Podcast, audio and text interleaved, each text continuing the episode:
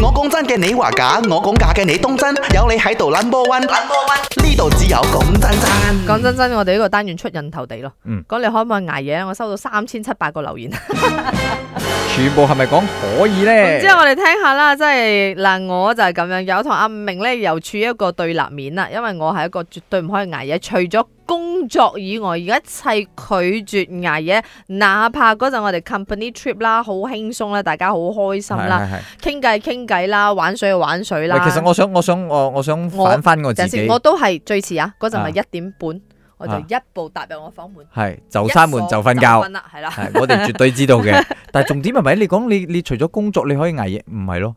我哋尋日睇你嘅話，你係攤喺嗰度瞓覺嘅啫喎。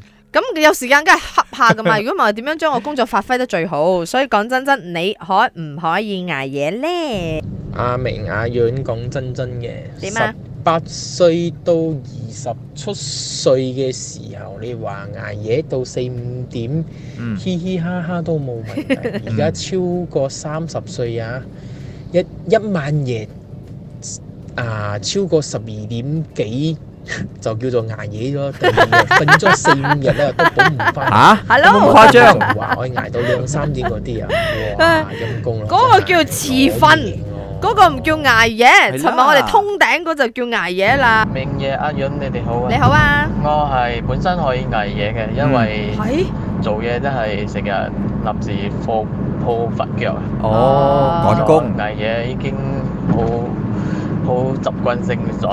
阿云、阿明，你们好。你好。呀，你好我，想讲哦，熬夜是什么来的？我感覺你現在都要睡了咯，七现在點多身体哦。就很像用了很久很久的 battery 这样啊。时间一到啊，十点， Switch 我 off 跟你讲，一 Switch 过 off 了十点，我只剩下单薄三 吧，不要讲到十一二点了。我的 limit 哦，最迟最迟哦，我十点多就要睡了，有时候我九点九点半就睡觉了嘞。嗯我我有時都會咁樣嘅，我唔排除咧，今晚我都會咁樣，因為尋日踩通頂噶嘛。係嗱，由於我我好早醒，我七點就醒噶啦嘛，有時六點幾我就醒噶啦嘛。你諗下踩到夜晚十一點，你仲唔攰啊？唔係即係肯定攰啦。但係好似但咁唔好樣，但係，我唔准你咁講嘢。但係你睇下喎，喂 你睇下，咦你哋咁早瞓，九點幾瞓？嗱，你就話十一二點瞓嘅話，啊十一點啦。，十一點，十一點瞓，你六點醒嗯，OK 啦，正常啦，都算係正常作息。如果你頭先係講九點瞓，咁你你你要咪見六到點四起身點醒啊？咁咪六點起身啦。有時六點起身，你已經開始要梳洗啊、做運動啊，然之後翻工噶啦嘛。個個好似你咁咩？天都未光就醒咯，阿女係咁拍， 係咁拍，你就一直喺度，你自己點住蟲蟲先啦。俾阿唔好爸嘈我啦啦。